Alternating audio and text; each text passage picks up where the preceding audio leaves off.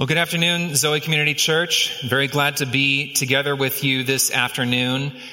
My name is Kenny. If I haven't met you yet, it's good to good to kind of meet you, I guess. Um, I'm the pastoral resident here, and I have the privilege of preaching today. And I'm excited to hear from the Word of God uh, together with all of you. So, as we start off, uh, let me ask you a question. Have you ever thought that you understood a situation that you were in only to realize that you had completely misjudged it? Maybe only to realize that there were questions and considerations that you should have thought of but didn't? Maybe you're thinking back to some particularly silly uh, examples in your own life, but there's one that comes to mind for me. Years ago, I was applying for a job I was applying for a job as a teacher at a Christian school. And I'd seen the job, uh, the job posting, and I sent in the application basically on a whim, not expecting to hear anything back. But I was amazed that after a couple of weeks, I did get an email back asking for an interview. I was even more stunned when that first interview went really well. Uh, and then they scheduled me for a second interview. And that interview went well too with the dean. So to my bewilderment, I had made it past the first two rounds of interviews. There were probably five in total. So I got scheduled for a third interview, and this was going to be with the whole faculty of the school. So it was going to be important. And I prepared in meticulous detail. So as I was thinking, as I was thinking and preparing, I thought, you know, they're going to want somebody who's clearly a mature Christian. So I spent hours poring over the school's statement of faith and just thinking about any which kind of theological question they might ask me so that I could answer in just the right nuanced way. I was thinking they would want someone who fit their institutional aims. And so I looked at the school's mission statement for a long time and I wrote out how I was the embodiment, nay, the veritable incarnation of their school ethos. I thought they would want somebody personable and put together. So I got a haircut. I picked out my best suit, shirt, and tie. Since the interview was going to be on Zoom, I even raised up my webcam so there wouldn't be any gross double chin action from being, from the camera being too low. So after all the preparation, I felt nervous, but I felt ready. So finally the day came and I logged on to that Zoom meeting and different faculty started popping into the meeting and eventually there were 20 pairs of eyeballs staring at me. There were a few minutes of pleasantries and getting to know you questions, but I felt pretty good. People were smiling. They seemed interested. But then one faculty member raised her hand and she said, Mr. Trax, I have a question. Can you tell us what is your philosophy of teaching? Time seemed to stand still, at least for me, because I had not prepared an answer to a question like that. In fact, I realized I really hadn't prepared how to ask, answer any questions about teaching. And I was applying to be a teacher. So those 20 pairs of eyeballs were staring at me. I stammered I came up with some kind of an answer that I can't remember now. But after I stopped speaking, the silence hung in the air for just a little too long. And uh, the professor who had asked the question said with a hint of disappointment, Thank you. There was a part of me that knew at that moment that I was done for. And sure enough, I did not get that job. Now, in retrospect, I'm so glad I didn't get that job for many reasons. But looking back, I can see that I presumed quite a bit about what that process was going to look like. I presumed that I knew what the school was looking for, but I failed to really consider the question from their perspective. What does this school really want from me? I presumed they were looking for a theologian, an institutional representative. But I failed to realize that what they wanted most was a teacher I was looking for a job. They were looking for a teacher. Now my presumptions got me into trouble in that job interview. And presumption can get us into trouble in many other aspects of life, Lots of us bring presumptions about God, about religion, and about what's really important about Christianity when we show up to church, even a church service like this one. You know, we can go for years to church and never really stop to ask the question, what does God really want from me? What does all this mean from His perspective? So I ask you, have you ever stopped to, to ask that question? What does God really want from you? What's the point of church, worship, prayer, religion? Do you presume to know the answer? But just like my presumptions in the job interview were my undoing, so also our presumptions about these things can lead us astray. And actually, we can miss the point of it all. We can miss the point of all of this religious stuff that we do if we fail to root out those presumptions. So as, uh, as Dan mentioned, we are in the book of Ecclesiastes again this afternoon, continuing in our series. We're going to be in chapter 5, verses 1 through 7. So you can turn there now. Ecclesiastes, if you haven't been with us, is a wisdom book. It's in the Old Testament. It's roughly halfway uh, between the covers of your Bible. So Psalms, Proverbs, and then Ecclesiastes. In this passage, in chapter 5, Solomon, the author, is going to warn us about presuming that we know what true religion is about. We're going to see that biblical religion is relational and involves truly listening to God, recognizing our humble standing before Him, and submitting our lives to Him. So we're in Ecclesiastes 5. As I said, we're going to be looking at verses 1 through 7. Let me read those for us before we get started. Ecclesiastes 5, verse 1. Guard your steps when you go to the house of God. To draw near to listen is better than to offer the sacrifice of fools for they do not know that they are doing evil. Be not rash with your mouth, nor let your heart be hasty to utter a word before God, for God is in heaven and you are on earth. Therefore let your words be few. For a dream comes with much business, and a fool's voice with many words. When you vow a vow to God, do not delay paying it, for he has no pleasure in fools. Pay what you vow. It is better that you should not vow than that you should vow and not pay. Let not your mouth lead you into sin, and do not say before the messenger that it was a mistake. Why should God be angry at your voice and destroy the work of your hands? For when dreams increase and words grow many, there is vanity. But God is the one you must fear. So we're not dropping new into Ecclesiastes out of nowhere. We've been going through this book uh, slowly. At our church, we preach expositionally which means that we seek to expose the meaning of the biblical text rather than impose our own agendas or questions upon it. And one part of expositional preaching generally is just to preach through whole books of the Bible. So we've been working through Ecclesiastes and now we're in chapter 5. We're here to, to try to understand what God would say to us through this scripture. So in past sermons, we've been hearing what the preacher, King Solomon, has been saying and what he's been saying has perhaps been surprising if you've been here for it. He's been shining a light on the apparent futility and vanity of so much of our daily lives. And sometimes I think he's, he's kind of saying things that we're generally afraid to say, especially in church. I mean, we expect him to say that pleasure seeking is vain, for example, but I know that it hit me. I was even a bit surprised when he starts talking about the vanity of work the vanity of relationships, the vanity of wisdom and life and death. And he's talking about it as uh, if you pursue those things apart from God, but still it's surprising. But Solomon hasn't just been tearing down in Ecclesiastes though, has he? He's also been building up. He's been trying to give us tools for living rightly. He knows that we're going to have work. He knows that we're going to have relationships. We're going to live our lives. And God, writing through Solomon, is concerned that we know how to do these things well, that we know how to live life well. And now in our present passage, Solomon turns his gaze to religion, to the worship of the true God. Yet even here, he warns, lurks the danger of vanity.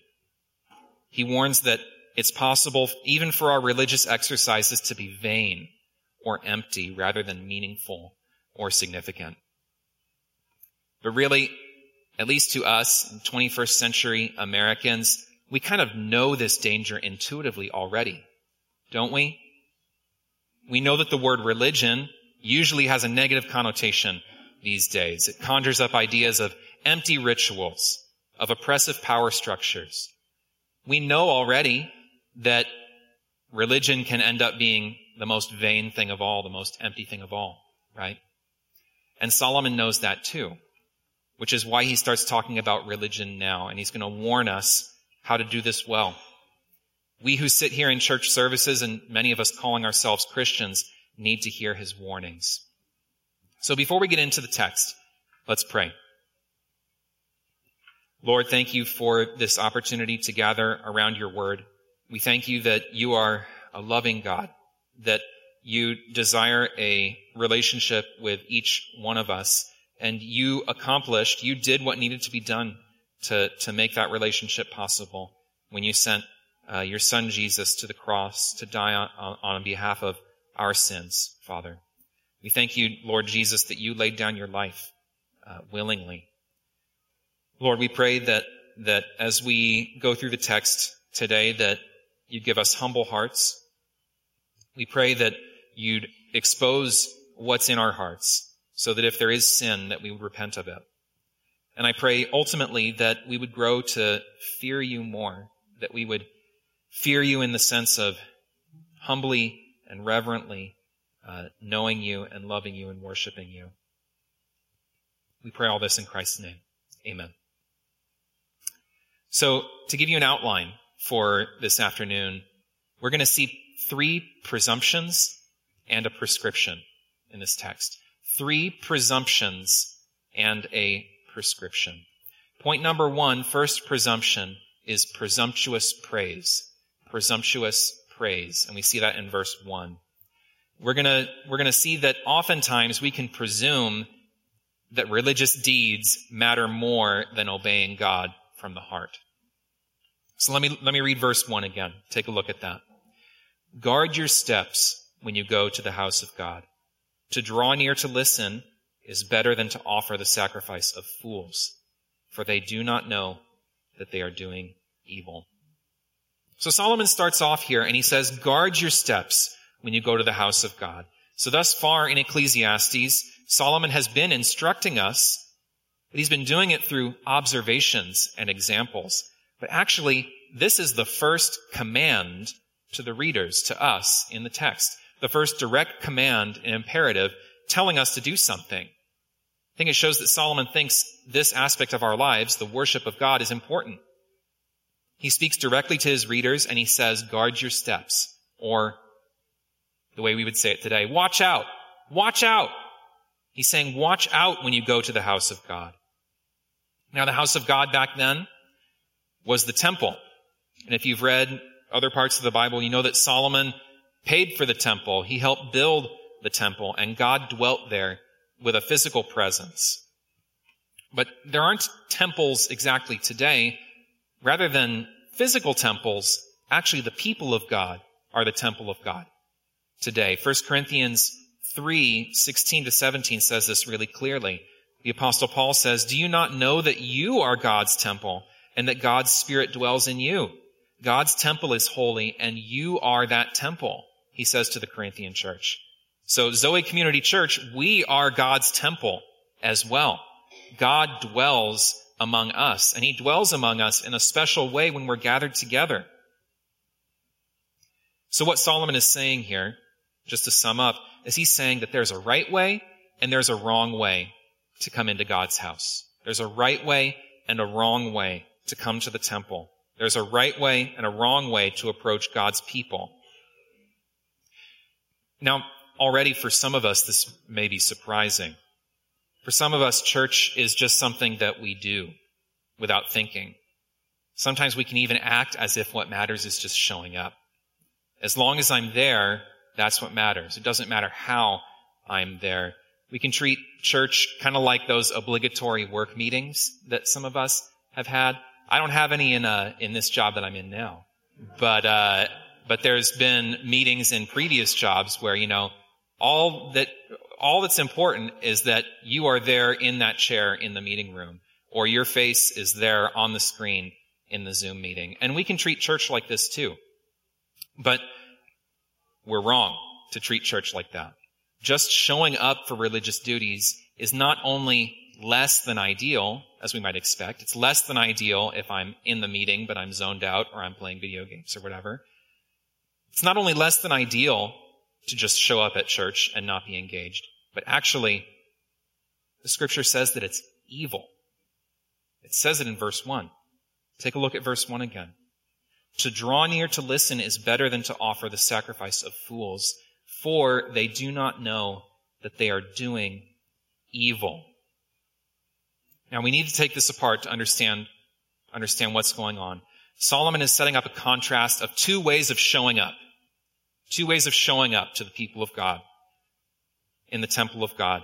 Listening and the sacrifice of fools. So let's take apart that second part so that we can understand. So let's talk about what he means by sacrifice here. Now offering sacrifices to God was an important part of worshiping God in Solomon's day, back in Old Testament times and it involved killing an animal, such as a bull or a goat, and offering the blood and the meat as a gift to God, burning it up on an altar. But it's important to know uh, that there are different kinds of sacrifices in the Old Testament, actually. There's multiple kinds. And they had different purposes, too. So the one that may be most familiar to those of us who have been in church a while is the whole burnt offering. The whole burnt offering, or in Hebrew, it's the olah the Olah sacrifice.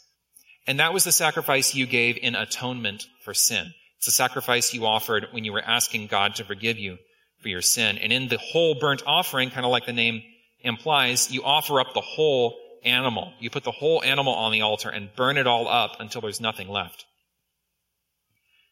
But actually, that's not the that's not the sacrifice that uh, Solomon is talking about here.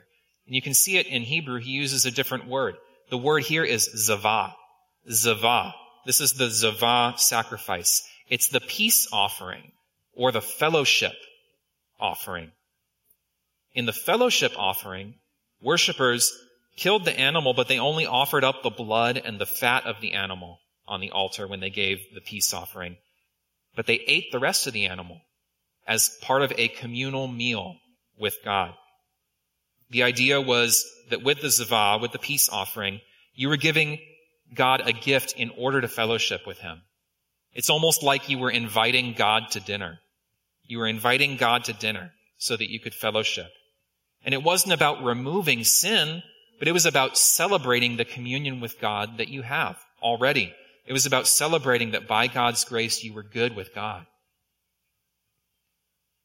And this is an important point God is personal. God is relational.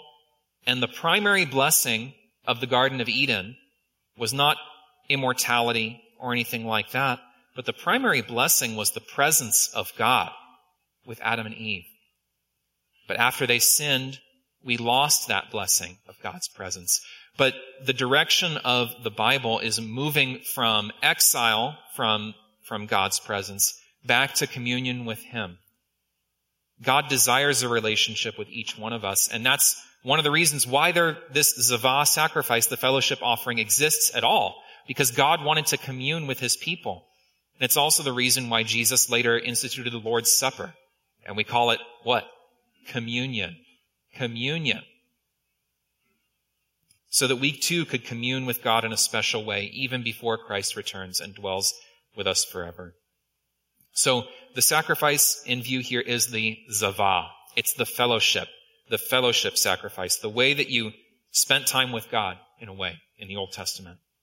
So that's the sacrifice part, but now we need to talk about the fool part. And this is not the Mr. T, I pity the fool. There is a specific definition of a fool from the Bible. Listen to some of these scriptures. A fool, biblically, is someone who hates knowledge. Proverbs 122. A fool has no pleasure in understanding, but only in expressing his opinion. Proverbs 18:2. A fool thinks that doing wrong is just a joke. Proverbs 10:23.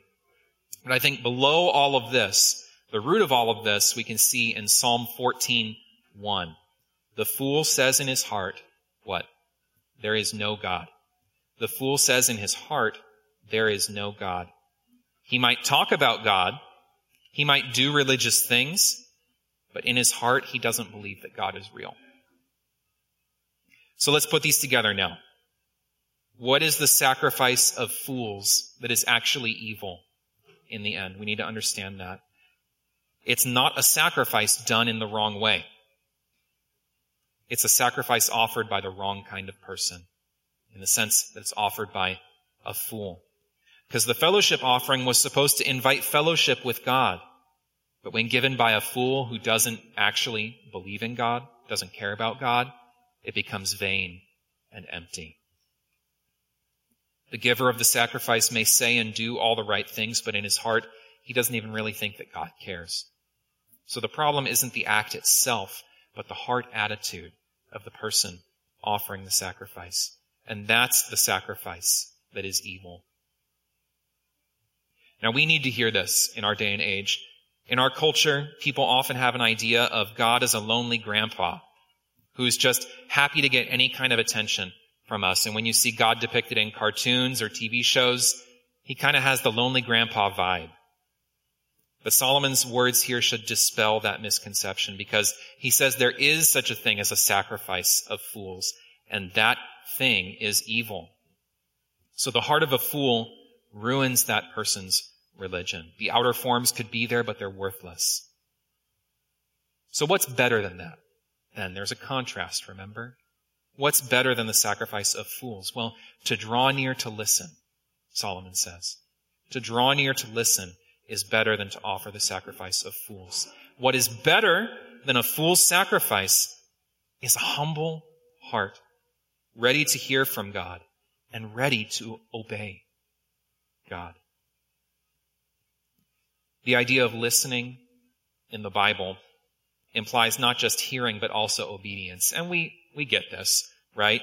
If your child doesn't do what you ask them to do, you're likely to say, Hey, buddy, you didn't listen to me. He may have heard you, but he didn't obey. So therefore he didn't listen. So the first presumption that Solomon attacks is our presumptuous tendency to give our praises and sacrifices and offerings to God while refusing to humble ourselves before Him and to receive instruction from Him. We're fine with offering our sacrifices by sitting in the pew or giving money or serving in church ministries, but we refuse to listen and let God's words address our sins and call us to account. Biblical scholar Derek Kidner memorably, memorably summed this all up and I like this quote. He's talking about uh, about what Solomon's saying here, and he says Solomon is talking about the person who likes a good sing, the person who likes a good sing and turns up cheerfully enough to church, but who listens with half an ear, never quite gets round to what he has volunteered to do for God. Such a man has forgotten where and who he is. Above all, he has forgotten who God is. So in light of this scripture, each of us needs to ask ourselves, why do I come to church? Are we here for a good sing? Or are we here to listen to God? Will we let Him confront our sins and speak into our inner lives in such a way that we cannot coddle or protect sin any longer? Will we listen? If we think that we can offer God our presence in the pew or our daily quiet times or our repeated prayers, but hold him at arm's length when he really wants to purge us of our sin and make us holy, then those things that we're doing are just the sacrifice of fools. And they're evil. In another place, God said it clearly, 1 Samuel 15:22, to obey is better than sacrifice. To obey is better than sacrifice. So what God really wants is our hearts and lives given over to Him, not our offerings and our sacrifices. Listening to God then means hearing the Word of God preached and asking, how does this call me to change? Listening to God means not ignoring the prick of your conscience when you realize your sinful motives in a given situation. Listening to God means taking practical steps to make God the priority in your life, whatever that looks like for you. Listening to God means acting on the biblical truths you already know. So if you have been physically here at church but refusing to listen, I ask, will you now open your ears to God's word? Will you let him discipline you as a loving father does with a son? Or will you hold him off until he must eventually deal with you as a fool? This call to listen to God leads us to the second presumption Solomon addresses. Point number two. Presumptuous platitudes presumptuous platitudes. Verses 2 and 3. And these verses expose our tendency to speak about God without appreciating who he is. So let me read verses 2 and 3 again. Be not rash with your mouth, nor let your heart be hasty to utter a word before God. For God is in heaven, and you are on earth. Therefore let your words be few. For a dream comes with much business, and a fool's voice with many words. Religion often involves a lot of talking, doesn't it? Especially at our church. There's a lot of talking at our church. I'm doing it right now. But Solomon has a warning for us, for all of us. He says not to be rash with our mouths, not to let our hearts be hasty to speak before God. And he's building off of the previous point that as we come to the Lord and to his temple to listen to him, so we should not be overly eager to fill the silence with our own words or even to talk over the Lord. And he gives two reasons. Two reasons that we must not indulge in hasty spiritual speech, but that we should let, instead let our words be few, as it says. Now, the first reason is in verse 2. So take a look at verse 2 again. For God is in heaven and you are on earth. Reason number one, for God is in heaven and you are on earth. Solomon's words direct us to recognize that God is not a petty tyrant to be placated with babbling, but the awesome ruler of the universe whom we have the privilege to know and worship. And he does this by pointing at the space between God and us. In this present life, we humans are confined to earth, but God rules all from his throne in heaven. It's important to understand what's not being said here, just as a side note. He's not saying that God is limited to heaven in any way. It's not like earth belongs to us, heaven belongs to God. The Lord is a spirit, and he's not bound in any way by space. Rather, this statement highlights God's sovereign control over all the universe as he rules from heaven. There was a theologian in the fourth century, the 300s, named Gregory of Nyssa, and he said that God is, quote, as high above earthly calculation as the stars are above the touch of our fingers. I love that image. He's as high above earthly calculation as the stars are above the touch of our fingers. That's the feeling that we're supposed to have here. And Isaiah 66, 1 to 2 that we read earlier makes the same point.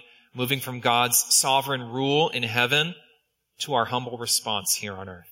It says, Thus says the Lord, Heaven is my throne, and the earth is my footstool. All these things in creation my hand has made, so that all these things came to be, declares the Lord. But this is the one to whom I will look.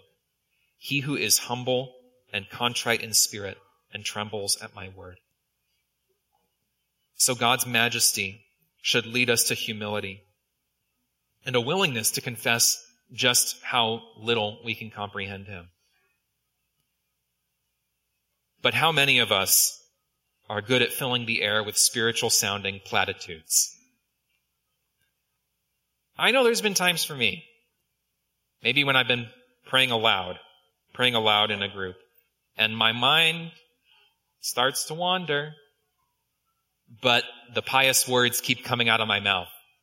I'm not thinking about God anymore but the words are still coming out. Or I've been praying in a group again, and I've started focusing more on the amens or the mms that I get in response as people are listening. Start focusing on those things instead of focusing on God. I'm not thinking about God at that point, but I'm thinking about me and I'm thinking about performing for other people. I've been guilty of that.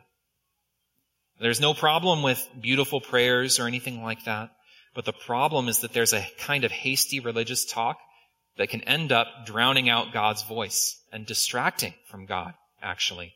So we should be wary of profuse prayers and excessive God talk that can draw attention away from the Lord. I was struck by something uh, R. Kent Hughes, a pastor, said. He said, sometimes even prayer can be prayerless.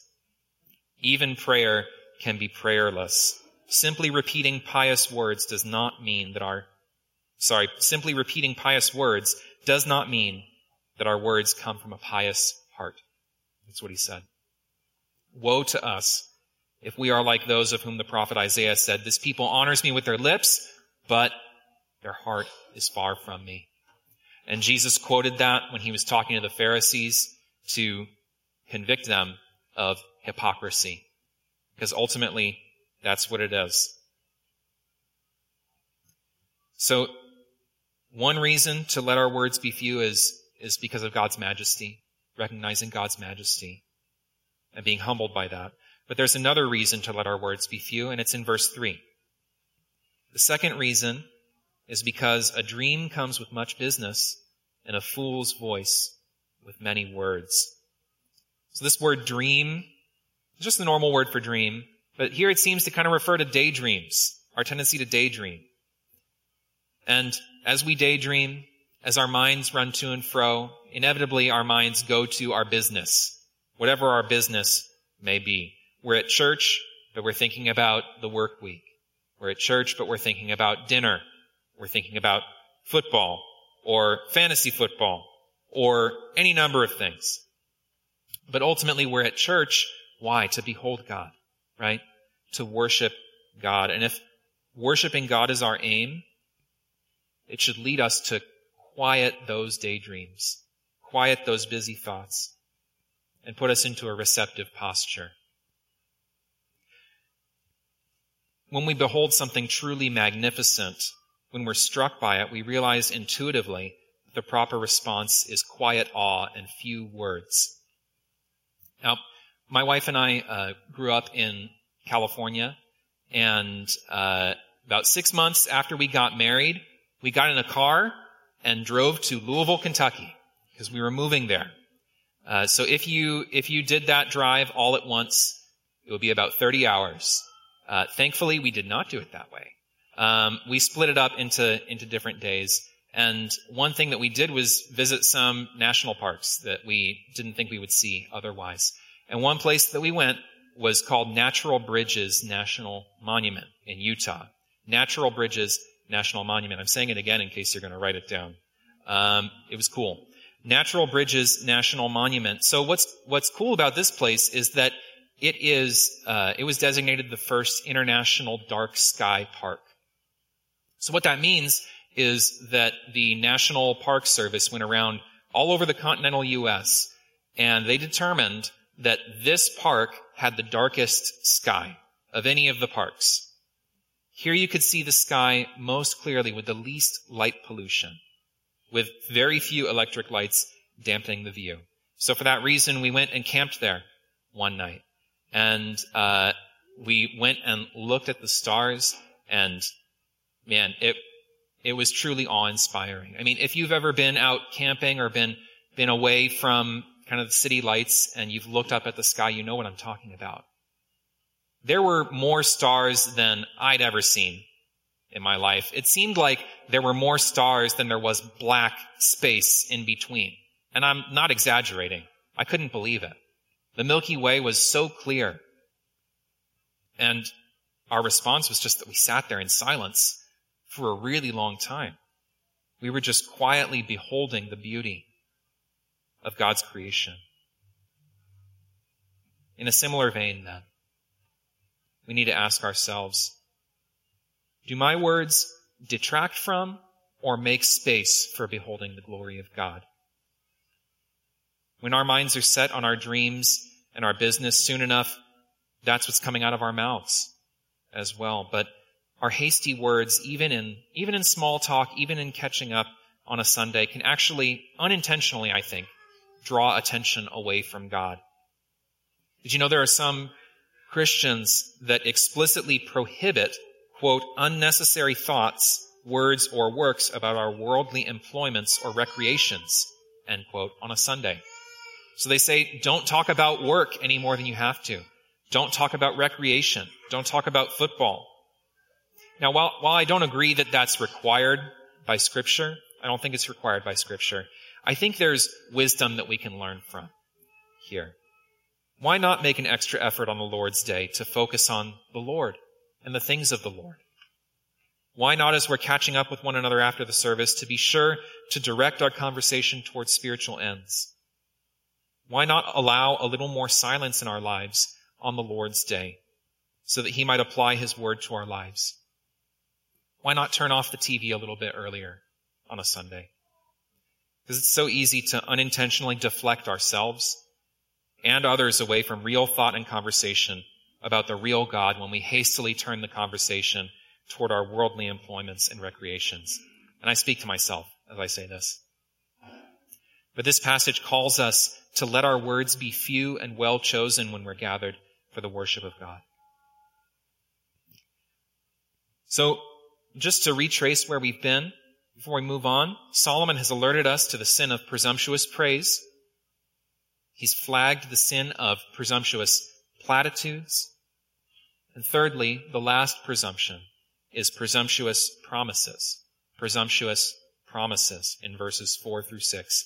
And the issue here is that we can speak as if God isn't actually listening. So verses 4 through 6. When you vow a vow to God, do not delay paying it, for he has no pleasure in fools. Pay what you vow. It is better that you should not vow than that you should vow and not pay. Let not your mouth lead you into sin, and do not say before the messenger that it was a mistake. Why should God be angry at your voice and destroy the work of your hands? So vows are what's in view here. and vows are promises, right? Vows are promises to do something. And we, we know this. Marriage vow, I think, is the most common way that we think about vows in our culture. But back in Bible times, making a vow to God was just, was one way that you could worship Him. You could promise to do something or not to do something or to give him something. If you're familiar with stories in the Bible, you may remember the Nazarite vow, not cutting your long hair. That was a vow. But importantly, vows were not required. Nobody was going to force you to take a vow. They were not a required part of worshiping God. But these verses in Ecclesiastes alert us to a problem. People had a tendency to make vows and then delay in paying them, or not follow through at all on the promise. And then they'd make excuses. This is very human, isn't it? I see myself in this a bit. People in Bible times made excuses too. You see that? Look at verse 6. We see a silly excuse there. It says, Do not say before the messenger, the person who's come to collect on the vow, that actually their vow was a mistake. Don't say, I didn't mean it. I didn't mean it. I misspoke. You misheard me. Because you meant it at the time. And that lying, that's lying, and that's a sin, as verse 6 makes clear. If you vow and don't follow through, you've broken a promise and your mouth has led you into sin. But there's one thing that, that these people who vow and delay have failed to appreciate. And that's the fact that God has an opinion on all this. God has an opinion. They haven't sufficiently reflected on the question, how does God feel about these broken promises? But the rest of verse 6 tells us. Take a look. First, it says, Why should God be angry at your voice? First response from God is that God is angry. He's angry when we break promises given, given to Him or before Him. But it's important to, to hear, to hear this too, that God's anger is not like our anger. It's not spontaneous. It's not a spontaneous reaction, but it's a pure, settled, and righteous response to true injustice. God's anger is not like our anger because it's never sinful. and it only manifests itself in ways that are appropriate to the sin committed. So that's one response of God, anger. But secondly, it says God may destroy the work of the hands of the person who lied. And again, we need to understand what's being said here and what's not being said. This is not God lashing out like a child, knocking down your tower of blocks because you knocked down his. This is God reacting appropriately, fairly, and justly as a punishment for sin. God's justice is always fair. So Solomon highlights here the need to follow through on the promises that a worshiper makes to God. Now we know, we know that following through is essential in many aspects of life. Now, I'm not athletic by any means. Some of you know this already. Some of you have seen me in action. I'm not athletic, but I think back to when my dad was teaching me to swing a baseball bat. You know, when you swing a baseball bat, you have to keep the bat going after you make contact. You have to follow through all the way so that the momentum goes with the ball. Just like following through the motion is essential in sports like baseball, so also following through on promises is required of anybody who truly worships God because God cares about the follow through. These verses are easily applicable to us, aren't they? We have a tendency to promise things to God and not follow through. Maybe there's been a time when you've been caught up in the passion of a worship experience or under a feeling of conviction of sin and you've vowed something to God. Maybe you've said, I promise God I will never do that thing again. Or I promise I will read my Bible every day, whatever it may be. But after a few days, you do that thing again, or you stop reading your Bible. Maybe we tell somebody how much we're going to give to the church or in a Christmas offering, but then when it comes time to write the check or fill out the online form, we round down, way down. But why would we vow to God and not pay? Why would we do this? Well, I think there's two. Two reasons come to mind. Vows make us feel good in the moment, and vows make us look good to other people. But we need to hear Solomon's wisdom here. Better to vow, better not to vow, rather, and just do it. Don't say the vow, just do it rather than vow and not pay. And verse 4 hits the nail on the head because it says, God has no pleasure in fools. If you vow and don't pay, what are you but a fool? What am I but a fool? So we need to follow through on promises to God and promises said before God. But I think just to dig a little bit deeper, I think this passage exposes a subtler problem as well, and that is a tendency to forget that God is relational and that He's really listening. He's really listening to all the things that we say, and He has an opinion. Even though God is transcendent and unchanging, He is personal, and He's truly relating to each one of us daily, and He cares what we say to Him. I can't make a promise to an inanimate object. Making a promise requires a personal connection. But if we casually break promises to God, we're kind of acting like he's an inanimate object. We're kind of acting like he's the force from Star Wars or something. We're treating him as if he's abstract and not personal. But that's just not true. So since God is relational, he cares whether we make presumptuous promises. We must avoid them and instead be people of integrity whose yes means yes and no means no. So We've seen three presumptions in this passage. Presumptuous praise, presumptuous platitudes, and presumptuous promises. These are all pitfalls that we can fall into, into our worship, in our worship of God. And at the beginning of verse 7, Solomon sums up where we've been so far with his favorite word. You know what it is. Vanity. For when dreams increase and words grow many, there is vanity. Our presumptions, far from pleasing God, actually end up as empty, vapor like, and insubstantial, worthless. The end, let's go home. No. No. This is Solomon's pattern. if you've noticed, repeatedly throughout the book, Solomon traces out the worldly under the sun perspective to the point of despair. Honestly, there's been times listening to Jesse preach, it's not because of Jesse, it's because of scripture. I've been feeling despair. I'm like, man, how do we come back from this? But Solomon traces out the under the sun perspective, and then he catapults us above the sun to see God's perspective. And that's exactly what he does here. Solomon points to hope and to the way forward right at the end, at the end of verse 7. So let me read verse 7 again. For when dreams increase and words grow many, there is vanity, but God is the one you must fear. So here at the end, after the three presumptions, we have a prescription. What can we do about these proud perversions of God's grace? How can we get around our sinful tendency to deflect from the glory of God? And the answer is that we fear God. The answer is that we fear God. So this is the final point, the prescription. Fear God. The prescription. Fear God.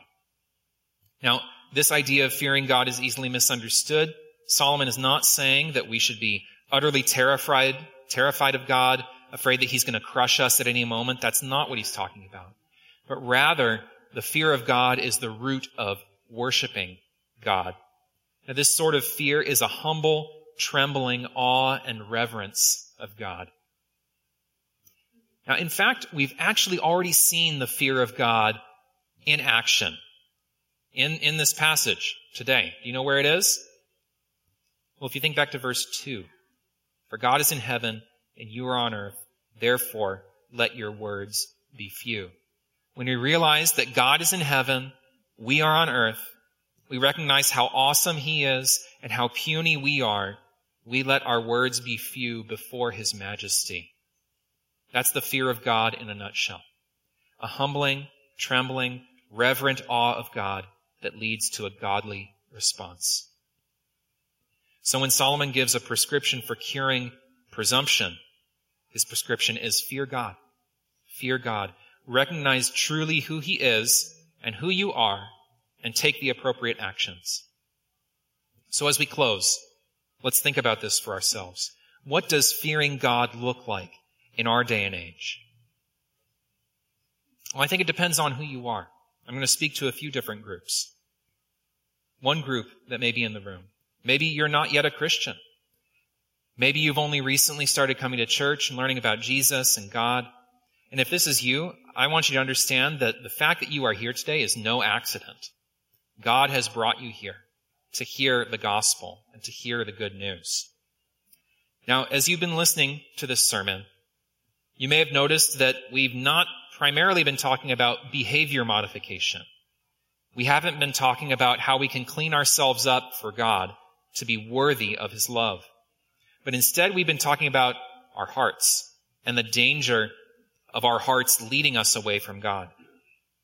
Now you need to understand that the problem with humanity is that all of us have hearts that would rather do basically anything other than submit to God as king. We would rather do anything than submit to God. All of us have rebelled against his righteous rule and attempted to put something else on the throne of our lives, whether that's ourselves or our own comfort or the praise of people or financial security or any number of things. But you need to recognize that you have sinned against God when you've done that. You've sinned against God when you've committed idolatry. That's what that is. And you've sinned against God in other ways too when you've broken his righteous rules. This is the common plight of humanity. If you are to rightly fear God, if you're in this category, then what you need to do is you need to humble yourself before God and receive the free gift He's given to rescue you from the punishment that you deserve. That gift is His own Son, Jesus, the Son of God who willingly became human in order to die on the cross as our substitute. If you put your faith and trust in Christ, you can be saved from your sin. And the Bible includes the amazing truth that God loved the world so much that he gave his only son, Jesus Christ, so that whoever believes in him should not perish, but have eternal life. That could be you. You could have eternal life today. So fear God by accepting the gift of Christ, if you have not yet done so. But let me speak to another type of person here. You aren't new to Christianity. In fact, you've been in church a lot throughout your life. Much of what has been said today has sounded familiar. Some of it even kind of feels like old hat. You attend church when you can, but you're wary of getting too deep in and making too many connections. You show up, but you keep God and others at arm's length. So if this is you, how should you fear God? Well, let me suggest, friend, that you are the type of person who's primarily uh, targeted here by this scripture. You're primarily the one that Solomon is talking to. He's talking to religious people. He's warning religious people that so much of our religion is actually presumption. Such religion does not save, and as verse 1 says, it's actually anti God and evil. Now, it's evil because you're willing to make sacrifices to God, you're willing to show up, you're willing to talk about God, you're willing to make promises to God, but you're not willing to listen to Him. You're not willing to humble yourself before Him or admit that He has a claim on you. Now, the Lord Jesus Himself has sobering words for you if this is you. He says in Matthew 7, 21 to 23, Not everyone who says to me, Lord, Lord, not everyone who confesses the name of Christ will enter the kingdom of heaven, but the one who does the will of my Father who is in heaven. On that day, many will say to me, Lord, Lord, did we not prophesy in your name and cast out demons in your name and do many mighty works in your name? And then I will declare to them, I never knew you. Depart from me, you workers of lawlessness. Do you hear that? You could have done miracles in the name of Jesus, even without truly being known by him. So you too need to fear God. You need to realize who he is as the King of the universe and admit that you have resisted his will, you need to repent of your sins of autonomy and godlessness and turn to the Lord. But if this is you and you're in this category, friend, I want you to know that the Lord extends his hand to you today. He extends his hand to you today. And he is pleading with you right now. I'm pleading with you, and that's coming from God.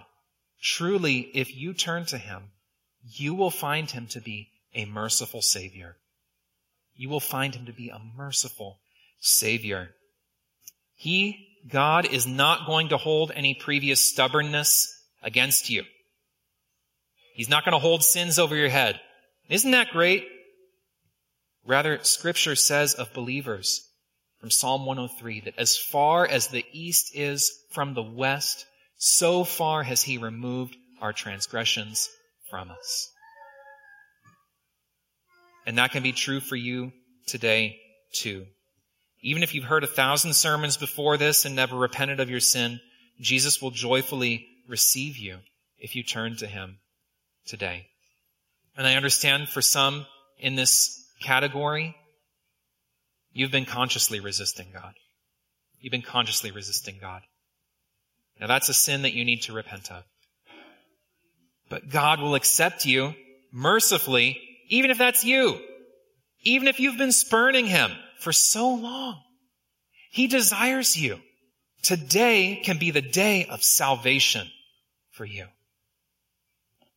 Some have not been consciously resisting God. Maybe you haven't even realized you've been doing this to God. And if that's you, and repent now be received back with open arms by the Lord. He will welcome you and he will show you mercy. He loves to show mercy to sinners like you, sinners like me. Finally, let me address one other group in the room. You would say that you love the Lord, but you find that so often your presumptions and your pride and your sinful heart can rear up against you. You look at Ecclesiastes 5 and you're sad to say that you see yourself in some of these presumptions. So if this is you, how do you fear God? Well, if you find that you're too quick to speak, that you make promises you don't keep, that you care too much about other people's perceptions of you, that your mind wanders in prayer, brother, sister, remember the fearful price that God paid for your sin. that Christ paid on the cross and remember the great love that drove him to do that. Remember Hebrews 12:2, which says that for the joy set before him, Christ endured the cross. And what was that joy? That joy was to glorify God, but it was also to save sinners, to save sinners like you and like me. So I encourage you, one way immediately to fear God that we can practice together is to listen to the songs that we're about to sing, the songs of grace we're about to sing, and join in the praise of God as you marvel at His mercy and forgiveness to somebody like you, to somebody like me. And let's go from here resolving to really listen to God through His Word and to do our religious exercises, to do church as a personal act of devotion to Him. Let's pray.